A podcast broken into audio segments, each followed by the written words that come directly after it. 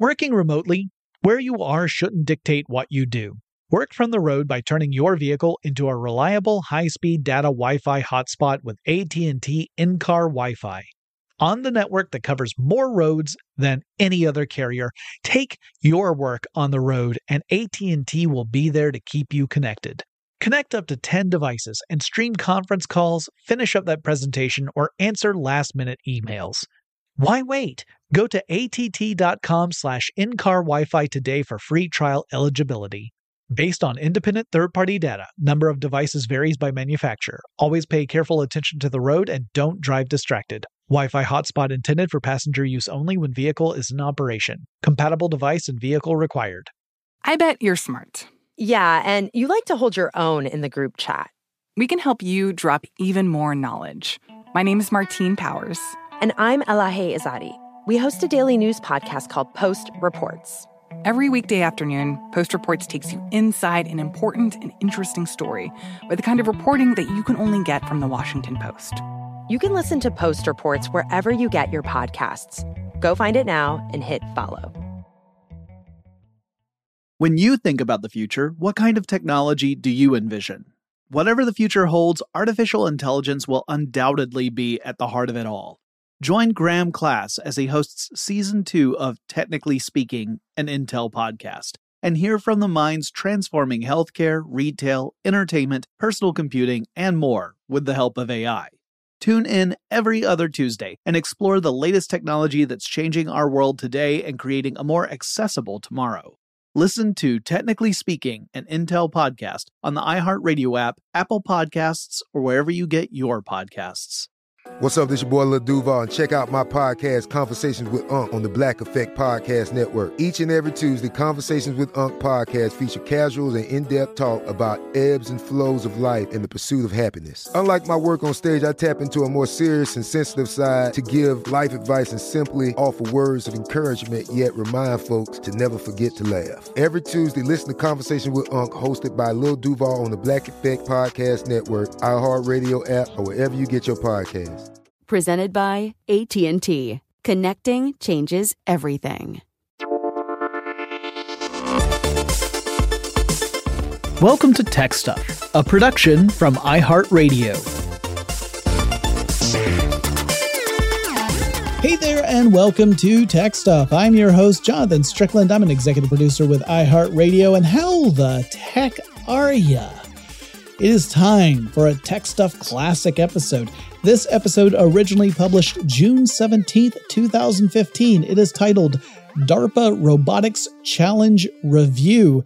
Uh, it's about the DARPA Robotics Challenge where they were simulating uh, an emergency situation and putting a robot through paces of doing certain basic tasks in an effort to see if the robots could do them, you know, more or less autonomously Turns out that some things that you might think of as being incredibly easy to accomplish turned out to be pretty hard. Let's listen in. So to start off, we got to talk about DARPA itself. Remember, that's the research and development arm of the Department of Defense. It's technically the U.S. Defense Advanced Research Projects Agency. Uh, and DARPA's been responsible for a lot of cutting edge research, largely in the mode of military use, but we have seen the benefits of that research hit us in other ways besides, you know, the military applications. So, for example, ARPANET, the predecessor to the internet, was the platform upon which the technologies that allow the internet to work were developed. And that was a DARPA project. That was back when they were first just called ARPA rather than DARPA. But uh, we wouldn't have the internet, at least not the way we have it today, if it were not for this agency. So the agency has done a lot of stuff that has benefited us in many ways. I'll talk about another one a little bit later on in the podcast to kind of draw parallels to what happened with the robotics challenge. So, here we have this agency. They're all about research and development. They don't actually have lots of labs with scientists working in them. No, what this agency does is it sends out proposals to other groups and asks them to help work on various projects. Sometimes they hold challenges. In these challenges, it's kind of an open invitation for any group that can participate to uh, to compete in some way, and the winner usually gets some sort of cash prize. And so often the cash prize will be less than the investment needed to actually participate in the competition to build out the thing that you need to make for us to, to win. But it's still a very important, uh, and prestigious event to be part of if you are capable of competing. Now we're talking mostly about research departments, engineering departments in universities, but there are also some private institutions, not just university type things, but actual research and development labs that will participate in DARPA projects as well. And it's collectively that these teams uh, were kind of they're the ones that are pushing the technology forward and DARPA is kind of the facilitator. They're offering up the possibility for people to actually uh, participate and not only the possibility but the goals. They define the goals that have to be met. And as it turns out, defining those goals is a very important part of these challenges because you have to tell the engineers what it is they need to be able to do before they can build the stuff that does it. If if you have a very vague uh, description of what needs to be done, the possibilities of achieving it are so varied that it can often paralyze a project. Nothing gets done. But if you make it very specific, then it narrows down the options and it gives more focus to the project. So the DARPA robotics project itself was inspired by a real world disaster, specifically the Fukushima disaster in Japan. Now this was the nuclear uh, facility, the nuclear reactor that was flooded and then suffered some massive uh, problems because of damage to the infrastructure. And we're talking about a nuclear facility. Uh, radiation is a factor, so it a very dangerous environment to send responders to. DARPA's approach was to create a scenario in which a robot would need to go through an environment similar to that that was at Fukushima and be able to perform the tasks necessary to help avert true devastation and catastrophe without putting people at risk. So the idea is that you can use a robot which is not going to respond to radiation the way a, a, living organism would and be able to actually carry out the, the stuff you need to prevent a really huge problem from getting worse. So, uh, some people have referred to the DARPA Robotics Challenge as the Robo Olympics because it was a series of tasks that a robot has to complete and it had to all be the same robot teams could not build individual robots designed to complete specific tasks. If they could, it would be way easier of a challenge because most of the robots that are in use today have very narrow parameters. There's just maybe a single task or perhaps just a couple of small, you know, a small range of tasks that the robot has to do. It doesn't have to do anything outside of that. So when you're designing the robot, you just say, all right, well, what design elements will allow the robot to do what it has to do? Anything that's outside of that is unnecessary. We will not do it. Take the Roomba as an example. It's a great example. It's a, a robot that vacuums, it cleans floors. Anything that's not necessary for the Roomba to do that is put aside. You'd want to make sure that all the design elements in your robot complement its purpose. But if you have to complete a lot of different tasks, and those tasks are not always similar to one another, you complicate the, the whole design process by incredible factors. It's hard to even express how much more difficult this is. Now, if you've watched any of the videos that came out of the DARPA Robotics Challenge, you probably saw at least one or two that were montages of robots falling over. And it's a little funny to watch. You see these big robots just topple over sometimes apparently for no reason. They just, they just, they're standing and then they collapse. And there's something comic about that, you know, that you can't deny that it's funny, but it also demonstrates that these robots are trying to do something that while we as human beings might find easy, it's a real challenge from a robotics standpoint. So this DARPA robotics challenge had three phases.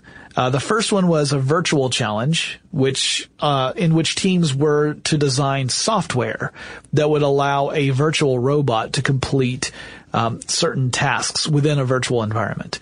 So there were no real robotics here, but it was a, a, a, test to see if, if the teams could actually build the software necessary to make the robot do the tasks that needed to be done.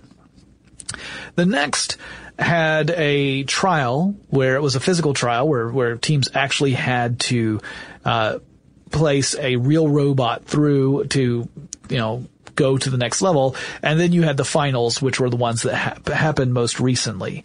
Uh, and I'll go through each of the tasks that they had to do in just a second.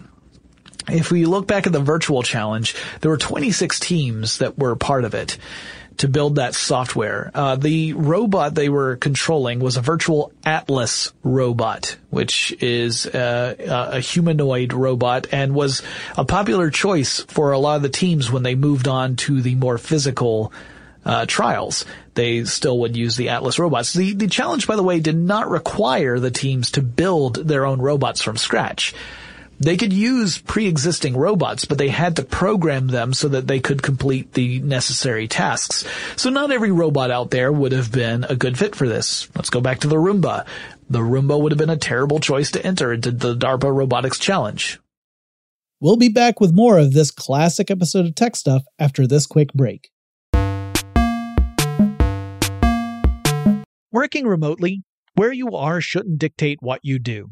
Work from the road by turning your vehicle into a reliable high-speed data Wi-Fi hotspot with AT&T in-car Wi-Fi. On the network that covers more roads than any other carrier, take your work on the road and AT&T will be there to keep you connected. Connect up to 10 devices and stream conference calls, finish up that presentation, or answer last-minute emails. Why wait? Go to att.com slash in-car Wi-Fi today for free trial eligibility. Based on independent third party data, number of devices varies by manufacturer. Always pay careful attention to the road and don't drive distracted. Wi Fi hotspot intended for passenger use only when vehicle is in operation. Compatible device and vehicle required. There's a lot happening these days, but I have just the thing to get you up to speed on what matters without taking too much of your time. The Seven from the Washington Post is a podcast that gives you the seven most important and interesting stories, and we always try to save room for something fun. You get it all in about seven minutes or less. I'm Hannah Jewell. I'll get you caught up with the seven every weekday. So follow the seven right now. Today, I'm going to give you some straightforward advice on how to deal with naughty kids. How about instead of timeouts, time ins? Time for you to start paying some bills. I'm JB Smoove, and that was a full episode of my new podcast, Straightforward, inspired by guaranteed straightforward pricing from AT&T Fiber. Get what you want without the complicated. AT&T Fiber, live like a gigillionaire. Available wherever you get your podcast. Limited availability in select areas. Visit AT&T.com slash hypergig for details. Snagajob is where America goes to hire with the deepest talent pool in hourly hiring. With access to over 6 million active hourly workers, Snagajob is the all-in-one solution for hiring high-quality employees who can cover all your needs. On demand, temp to hire, part-time or full-time. You name the position. Warehouse worker, retail associate, grocery store clerk, fitness trainer, baker, stylist, bellhop, podcast producer? Yeah, Snagajob's got a worker for that. With our easy to use platform, you're able to seamlessly post and fill available positions quickly with a dedicated customer support team to provide all the help you need along the way. Kind of nice knowing you have a talent pool like that in your own backyard, right? Snagajob is the partner you need to keep your business running smoothly. So visit snagajob.com or text snag to 242424 to talk to an expert. Snagajob.com, where America goes to hire.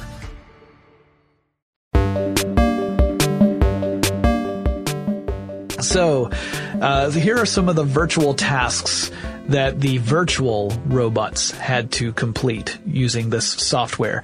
They had to walk through an area of uneven ground that had debris uh, included there. So simulated debris had to have a, a, software that would allow the robot to maintain its balance even while uh, tracking a path to a specific destination through this this uneven terrain. They had to attach a hose to a spigot and turn a valve. Uh, they also were given some artificial limits because in an emergency situation, you cannot always count on your communication lines being perfectly sound such, such as at the Fukushima disaster. You need to be sure that your robot can contend with the fact that there might be lag between when you can issue a command and when the robot is ready for the next command. Uh, it, it meant that some of the teams started to really look at ways to create a semi-autonomous robot. So some of the teams built robots that were capable of taking on some tasks autonomously. Uh, some teams avoided that entirely. They focused on using the robots as a direct extension of the controls that the humans were behind. So in other words, you might think of those robots as enormous technological puppets. The puppets would respond to direct human commands uh, and wouldn't be able to do anything on their own. They didn't have any autonomy. Uh, there were other ones that you know you you could have semi-autonomy. They show it a set of stairs, and you send it the command to climb those stairs, and it could do the rest. It could calculate how high it needed to put its feet and how to shift its weight, that sort of stuff. Uh, and there were a lot of different strategies employed, and to varying degrees of su- success. It wasn't like the autonomous robots automatically were better than the human controlled or vice versa. There was actually it all depended on the implementation. So that virtual uh, trial ended up having one team uh, winning pretty pretty decisively. Um, it was the uh, Institute for Human and Machine Cognition, which is uh, a, an organization in Pensacola, Florida. And eight other teams qualified for the trials uh, that were going to be held in December 2013. Now, by the time those trials happened, some of the teams had merged, uh, and some other teams were coming into it. Six of the teams would go on to compete at the trials that were held at the Homestead Miami Speedway. And they had eight tasks they had to complete that were similar to the ones in the, the DARPA robotics final. And those tasks included uh, manning a vehicle, um, walking through uneven terrain or otherwise moving through uneven terrain. Robots did not have to be bipedal. They could move around on however many limbs they had. They just had to be also able to do these other tasks. Uh, they had to be able to climb a ladder. They had to be able to remove debris from a door and then open the door. They had to be able to break through a wall. Uh, they had to be able to handle valves and to attach a hose to a spigot. Uh, the winning team of that set of trials was a group called SCHAFT, spelled S-C-H-A-F-T. Uh, this was a group out of Japan. Now, when this group was competing, they were this little independent group.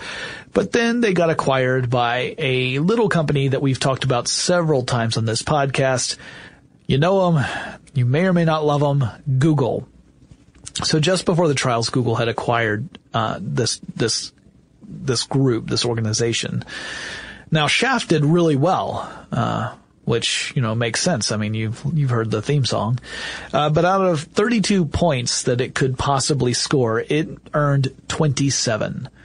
Uh, so pretty good score for for a robot, and also that was seven points more than the next closest competitor, which was from IHMC, the same group that won the virtual trial earlier.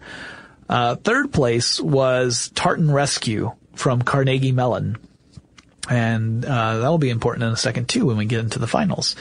Now, SCHAFT did not go on to compete in the DARPA robotics finals because Google announced that they were refocusing the team, dedicating it to actual commercial Google projects.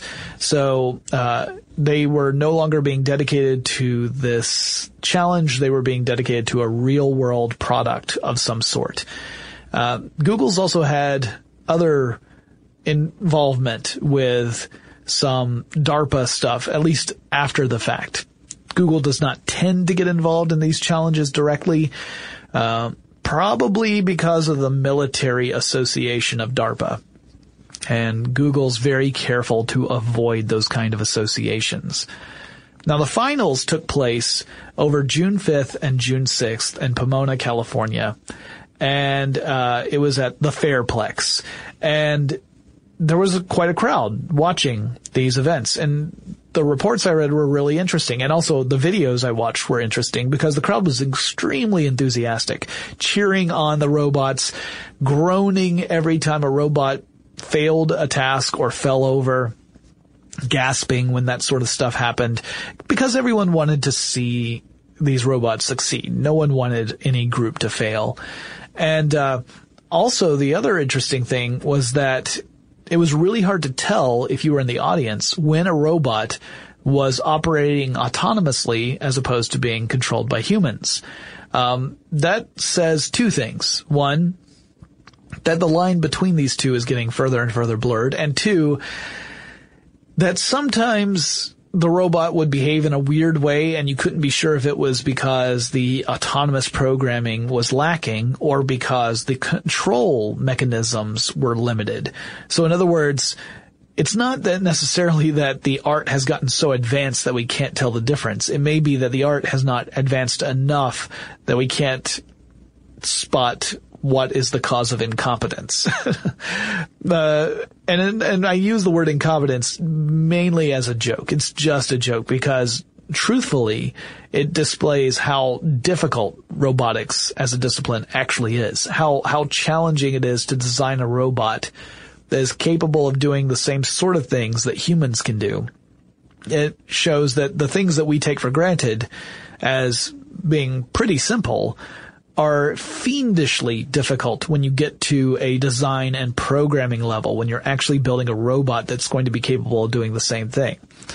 So here are the eight tasks that the robots had to complete. And one of these tasks was called surprise. I'll get to it, but the reason it's called surprise is that DARPA told all the teams, your robot will encounter a task similar to these other ones that you already know about, but we're not going to tell you what it is. And it meant that the teams knew that there was going to be something on that list of tasks that was not, not defined and that their robot would have to be able to contend with it in order to get a point for that particular task. And so the tasks were, um, there were eight, like I said, eight of them. You were awarded a point if your robot could successfully complete that task. So the score, the final scores, uh, once everything was done, were determined by how many tasks were completed successfully and what was the time of the robot's performance. Now, when they were first designing the robots, teams were told they would have half an hour per task. So you have eight tasks, half an hour per task. That's four hours total. But uh, the actual competition, they were told they would have one hour to complete all eight tasks. Um, and while you might think that how is that fair as a, bait and switch, you also have to understand this was all about simulating an emergency response. So uh, under those emergency conditions, you can't expect to ask for more time. That's not realistic. Uh, and it added an extra layer of pressure on the teams. So those eight tasks, the first one was to drive. So the robots had to drive a Polaris Ranger XP 900 vehicle. These, if you haven't seen them, they look like uh, sometimes you might call them a gator, or you might think of it as a golf cart on steroids. These are uh, uh, vehicles that are similar to golf carts. They're they're largely open. They've got uh, you know heavier wheels than golf carts do, more uh, more horsepower than a golf cart would. But it's definitely in that range between golf cart and real car teams had five minutes to alter the vehicle without using tools to make sure that their robots could actually operate it. So what the robots had to do was drive from the starting point to a destination and uh, it was only considered a success if the vehicle had completely moved past a finishing mark. The vehicle also had to go through essentially a driving course with obstacles and cones set up. And it was determined that if the robot were to collide with one of those obstacles or one of those cones and cause it to move as a result of that collision, the robot would not receive a point for that task. Uh, the robot also, uh, the team could choose for the robot to, instead of driving, to walk to the destination. But in that case, they would not be awarded a point for that task. They would forfeit the point. Um, but ideally, the robot would be able to operate the accelerator and the steering wheel and maybe even the brake and the shift. Uh, the the cars were already, or the vehicles were already started. The engines were already uh, running, and they were already in high gear because it was considered to be the smoothest way for the robots to to maneuver the vehicle. Uh, but if teams wanted to, they could design a robot that would be capable of shifting gears. Um, it was not a requirement. It was just something they could do if they wanted to. At any rate, the robot needed to be able to drive safely from the starting point to the destination and then halt the vehicle either by letting off of the accelerator so it coasted to a stop or actually applying the brake. The next task, that was just task number one. The next task was called egress, which is really just getting out of the car. It sounds incredibly simple. And for humans, for most of us, it really is pretty simple. You know, it, we, we intuitively know how to maintain our balance and to shift our weight so that we go from a seated position to standing. But that's not the case with robots. You have to design the robot to do that. You have to program the robot to do that. You have to have the robot be able to uh, anticipate what a shift in its weight will do, what how its momentum will carry it forward. As it turns out, this was one of the trickier tasks that teams had to complete to get out of a vehicle. It was not an easy thing to do. Um, but they were told that they could get out of the vehicle in either direction. They didn't have to exit out of the left side versus the right side. Could, the robot could get out of either side. And uh, again, the task was considered complete if the robot could get out of the vehicle and maintain its balance and move on to the next challenge. And if they could, it would receive a point. The next one was door. Now, egress was tough. Door was surprisingly tough. You would think that opening a door would be a pretty simple task. This was a push door operated by a lever style handle. You had to push up or pull, you know, pull up or push down rather on the handle and then push the door to open it. Then step through the door. The door did not have a threshold, so there was nothing that you had to step over. However, the door was a standard 36 inch wide doorway, and with the door jamb, that's closer to 33 and a half inches. And some of these robots were too wide to walk through the door you know, heading with their torso facing forward. They actually had to turn sideways and then shuffle through the doorway. And there were a lot of robots that fell down at this stage of the the the the challenge. They would lose their balance either when pushing the door or when trying to maneuver through the doorway.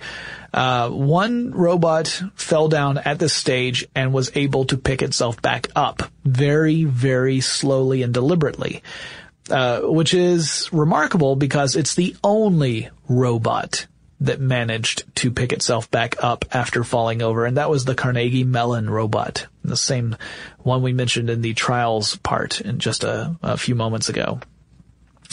But anyway, that was it. You just had to open the door and walk through the doorway, and that was the end of that task, and yet it was deceptively difficult. The next one was Valve, which was not about the uh, game company, but rather about turning a control as if you were turning a valve to operate a fire hose or to shut down water to a specific part of the system, which makes sense in a nuclear facility. You might have to shut off or open a valve in that case. The valve had to be turned counterclockwise uh, in 360 degrees in order for the task to be complete. And the team was only told that the valve would have a size between 4 and 16 inches in diameter, which meant that you had to create a robot that would be capable of gripping anything within that range and then turning it in that counterclockwise direction 360 degrees. Uh, again, trickier than it sounds. We've got more to say in this classic episode of Tech Stuff after these quick messages. Working remotely, where you are shouldn't dictate what you do. Work from the road by turning your vehicle into a reliable high-speed data Wi-Fi hotspot with AT&T in-car Wi-Fi. On the network that covers more roads than any other carrier, take your work on the road and AT&T will be there to keep you connected. Connect up to 10 devices and stream conference calls, finish up that presentation, or answer last-minute emails. Why wait? Go to att.com slash in-car Wi-Fi today for free trial eligibility. Based on independent third-party data, number of devices varies by manufacturer. Always pay careful attention to the road and don't drive distracted. Wi-Fi hotspot intended for passenger use only when vehicle is in operation. Compatible device and vehicle required. There's a lot happening these days. But I have just the thing to get you up to speed on what matters without taking too much of your time. The Seven from the Washington Post is a podcast that gives you the seven most important and interesting stories, and we always try to save room for something fun. You get it all in about seven minutes or less. I'm Hannah Jewell. I'll get you caught up with the seven every weekday. So follow the seven right now. Today, I'm going to give you some straightforward advice on how to deal with naughty kids. How about instead of timeouts, time ins? Time for you to start paying some bills.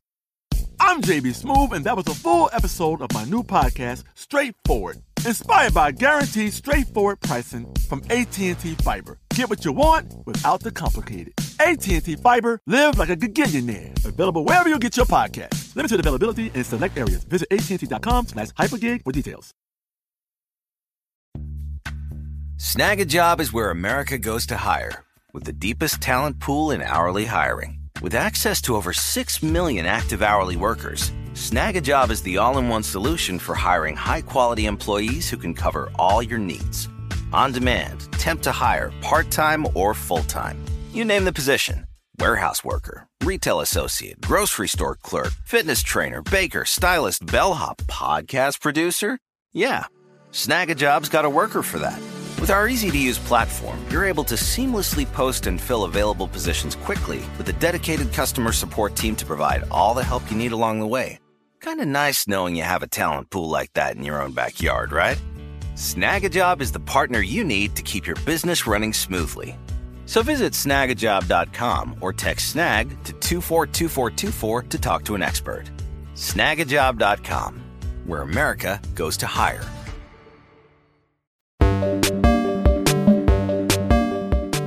The next step, the next task was called Wall, in which a robot had to pick up a cordless drill. There were two of them available. Uh, they were not automatically on. The robot had to operate the cordless drill and turn it on uh, by squeezing the trigger. And use the cordless drill to cut through some drywall in a shape that was drawn on the drywall. Uh, the drywall was a half inch thick, and the robot had to hold the drill, operate the drill, and move in this shape, and then remove the rubble.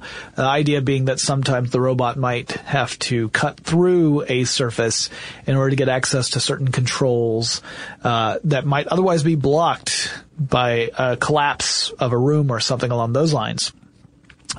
Uh, also pretty tricky, you know, using tools that were designed to be held in human hands you know, humans, we, we have the ability to detect how much pressure we're using and to, um, to change that based upon what's happening.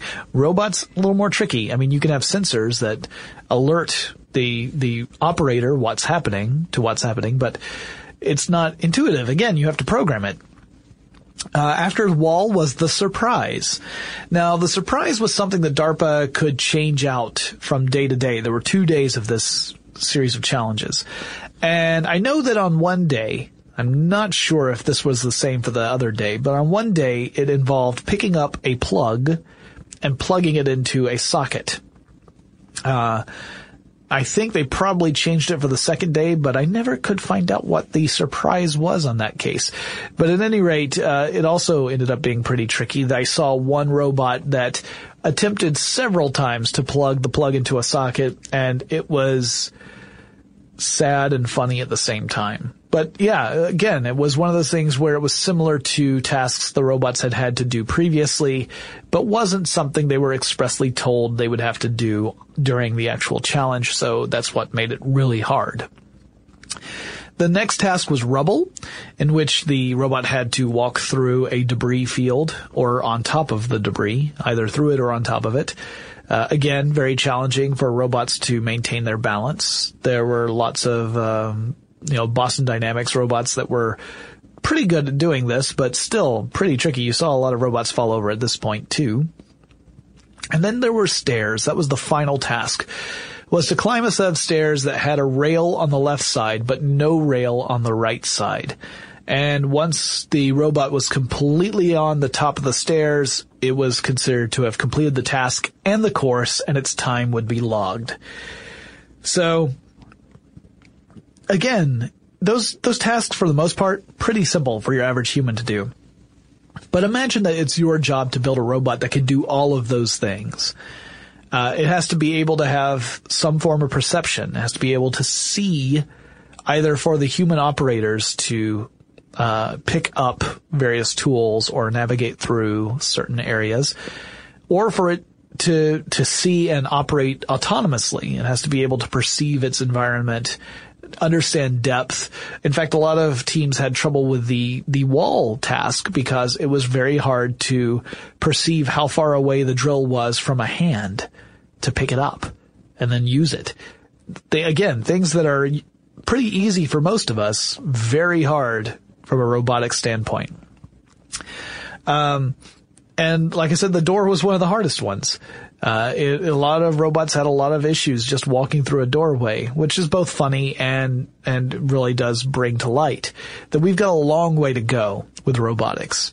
Um, well, if if you, as, as someone in the crowd had said, if the robotic uprising happens, just close the door and you'll be fine, uh, because it's tricky stuff it really shows that automation is we take a lot of it for granted because the, the the, examples we see tend to be pretty elegant because they're designed for a specific purpose.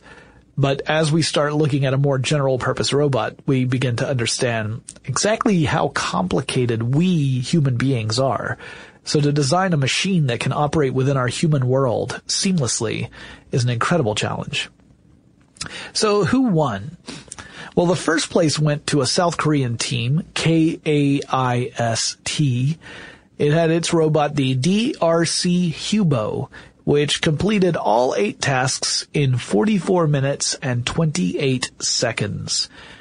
Those eight tests, 44 minutes and 28 seconds. Remember, that's driving from one point to another, a very short distance actually, getting out of that vehicle, walking through a doorway, cutting a hole through a wall, turning a valve, uh, plugging in a, a plug, um, walking over some debris and climbing some stairs. Something that would take, you know, a, a healthy person.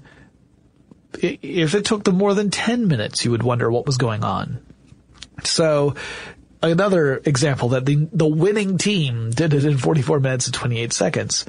Uh, there's also a great preparation video for the DRC Hubo that was put out by the South Korean team that I loved because it was like a training montage from Rocky. And, and they, it was clear the team had a, a sense of humor about this because it was showing the robot not just completing tasks that would be similar to the ones that were in the actual challenge, including things like climbing a ladder or, um, or lifting a tool, but also doing your typical you know, training montage stuff like doing push-ups or taking a fighting stance like you're a, you know, a kung fu master. And that really tickled me. I thought it was pretty entertaining, but also very impressive about what they were capable of doing with that robot. The second place team was IHMC, that Pensacola, Florida group we talked about a minute ago. They were using the Boston D- Dynamics Running Man Atlas bot. Um, it took uh, it took about uh, 50 minutes and 26 seconds to complete all eight tasks. After it did so, after it had climbed the stairs, it lifted its arms in victory. and then fell over. So I guess that's hubris. The third place team was Carnegie Mellon, uh, their team Tartan Rescue, the one that had uh, come in third place in the trials as well. Their robot was called Chimp, which had very long arms. It was a red robot with arms that looked kind of freakishly long if you compare it to a human. And it also had treads Uh, like a like a treadmill type thing on both of its legs and on both of its arms, and that was the robot that fell over in the door challenge and was able to right itself uh, by itself. The only one that could get up by itself and didn't need a team of humans to actually lift it up. Now those were the only three teams that actually completed all of the eight tasks and they won the prizes. First place was $2 million, second place was $1 million, and third place was 500,000. The other teams broke down like this. Four of them were able to complete seven of the tasks. Only one was uh, capable of completing just six tasks. You had two teams that completed five, two teams that completed four, four teams that completed three, two that completed two, one that completed one, and four teams weren't able to complete any of the tasks successfully. Um, now, the whole point of this was to really push that state of the art forward to have engineers think, what would you need to do to build a robot capable of actually responding to real world situations? What are the challenges that are in the way of that? How can we advance the technology, both in the hardware and in the software to overcome these challenges? And the goal was not to build a super robot that's going to save the world. This is not you know, the Avengers, Age of Ultron. That's not what's going on here. It's all about incremental improvements in the art and discipline of robotics so that the next generation of robots can benefit from the research and development done in this first generation. And a good way of seeing how this plays out in the real world, because you know, you might think, well, that was a clever demonstration, but what, what can we expect here on our day-to-day lives? Take a look at how autonomous cars are coming along. Because of course DARPA held the grand challenge back in the mid to late 2000s. And that was the challenge in which different groups tried to build self-driving cars that could complete a course, whether it was out in the desert or a simulated urban environment. And we are now seeing people who worked on the various teams that, that competed in that DARPA Grand Challenge, building what will be the first generation of driverless cars that will eventually make it to the consumer market. Uh, Google has people on its team that competed in the, those grand challenges. So we're seeing that expertise that was developed as, as engineers were given a problem and told find a way to solve this. We're seeing that expertise they developed come into play in the real world now. And it sure it's going to be a few more years before we get autonomous cars as a a reality that a, an actual human being can go out and purchase as opposed to a representative of a company or you know, just a, a, you know, someone who is, is there to demonstrate the viability of the technology. It's going to be a few more years before this becomes something that you or I could go to the dealership and, and actually purchase. But the reality is there on the horizon. Same here with the DARPA Robotics Challenge. It will likely take a decade or more to develop a humanoid robot or a robot capable of operating within a world designed by humanoids for humanoids and do so seamlessly. It will take a lot of time and a lot more development, but the foundation has been laid. So I'm pr- particularly excited to see what the future holds for us based upon these results. And while those montages of robots falling over are really funny, I'm actually optimistic about what robotics will be able to accomplish in the future. I'm just also realistic that it's going to take time. It's not, we're not on the verge of a Terminator like future.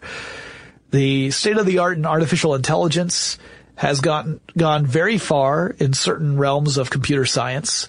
But when it comes to robotics, there's a, there are a lot of problems that are still very difficult. You know, that vision is a big one.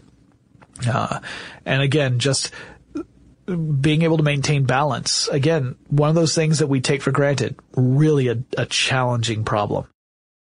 I hope you enjoyed that classic episode about the DARPA Robotics Challenge review. Uh, if you have suggestions for topics I should cover in future episodes of Tech Stuff, please reach out and let me know what you're thinking, because otherwise, I'll never know. The best way to reach me is to use Twitter. The show's handle is TechStuffHSW, and I'll talk to you again really soon.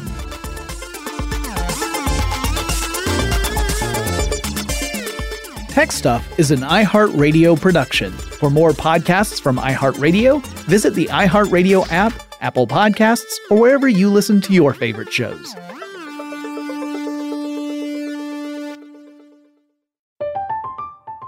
I'm Katya Adler, host of The Global Story. Over the last 25 years, I've covered conflicts in the Middle East, political and economic crises in Europe, drug cartels in Mexico. Now I'm covering the stories behind the news all over the world in conversation with those who break it. Join me Monday to Friday to find out what's happening, why, and what it all means. Follow the global story from the BBC wherever you listen to podcasts. Xumo Play is your destination for endless entertainment. With a diverse lineup of 350 plus live channels, movies, and full TV series, you'll easily find something to watch right away. And the best part? It's all free. Love music? Get lost in the 90s with iHeart 90s, dance away with hip hop beats, and more on the iHeartRadio music channels. No logins, no signups, no accounts, no hassle. So what are you waiting for? Start streaming at play.xumo.com or download from the app and Google Play stores today. All you can stream with Xumo Play.